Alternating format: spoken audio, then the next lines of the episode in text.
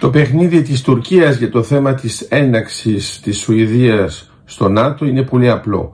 Προσπαθεί εδώ και μήνες η Τουρκία μέσω του πρόεδρου της να πείσει τους Αμερικανούς για την ένταξη της Σουηδίας στο ΝΑΤΟ να τις παρέχουν τα F-16. Απ' την άλλη πλευρά οι Αμερικανοί βλέπουν ότι αυτό είναι ένα πρόβλημα γιατί δεν ακολουθούν καθόλου το τι γίνεται στο ΝΑΤΟ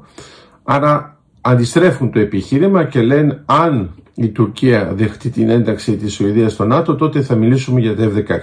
Στην πραγματικότητα το παίχνιο είναι λίγο πιο περίπλοκο, είχε πιέσει βέβαια και η Γαλλία την ε, Τουρκία και την Ουγγαρία για να υπάρχει η άρση του βέτου και να περάσουμε στο επόμενο στάδιο. Αλλά βλέπουμε ότι η κυβέρνηση Biden που θεωρητικά δεν είναι εναντίον της Τουρκίας για την παροχή των F-16. Στην πραγματικότητα βασίζεται πάνω στην αντίδραση και στην αντίσταση του Κογκρέσου για να μην περάσει αυτό το αίτημα γιατί ούτως ή άλλως είμαστε μέσα στις προεδρικές εκλογές και δεν υπάρχει λόγος να πάρουν κάποιο ρίσκο για να γίνει κάτι τέτοιο αυτή την περίοδο. Άρα βλέπουμε ότι ουσιαστικά τώρα η Τουρκία προσπαθεί να περάσει το μήνυμα θετικά λέγοντας ότι από μόνη της θέλει να δεχτεί την ένταξη της Σουηδίας στο ΝΑΤΟ χωρίς να φαίνεται ότι υπάρχει κάποια πίεση ή ότι υπάρχει κάποιο αντάλλαγμα αλλά όλοι καταλαβαίνουμε ότι το όλο θέμα είναι γύρω από τα F-16. Στην πραγματικότητα όμως πρέπει να θυμόμαστε ότι η ένταξη της Σουηδίας στο ΝΑΤΟ δεν έχει καμία σχέση με τα F-16 και αυτό είναι που έχουν καταλάβει όλες οι άλλες χώρες, δηλαδή τώρα είναι 29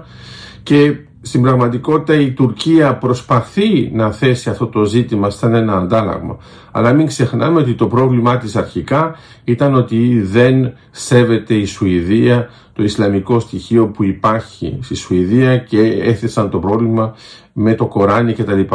Στην πραγματικότητα όλοι καταλαβαίνουμε τι γίνεται και θέλει απλώς η Τουρκία μέσα σε ένα πλαίσιο που είναι απλώς ένα παζάρι να πετύχει κάτι εκεί που δεν υπάρχει ουσιαστικά στόχος. Άρα αναμένουμε τώρα την ε, επικύρωση από την πλευρά της Τουρκίας ε, της ένταξης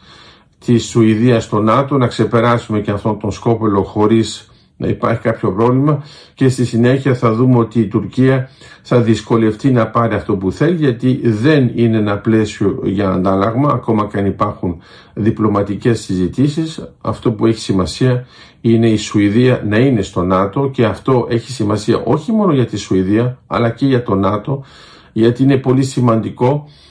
ε, στις σκανδιναβικές χώρες ειδικά όπως παίζουμε με την Νορβηγία που είναι στο ΝΑΤΟ από, το, από την αρχή, από το 1949 και ε, τώρα στην Φιλανδία που δεν είναι βέβαια σκανδιναβική χώρα με την ίδια έννοια, αλλά τέλος πάντων είναι στην περιοχή που εντάχθηκε στο ΝΑΤΟ πολύ πρόσφατα, πρέπει να υπάρχει αυτός ο συνδετικός κρίκος που είναι ισχυρός της Σουηδίας, έτσι ώστε το πλαίσιο να μην έχει καμία τρύπα.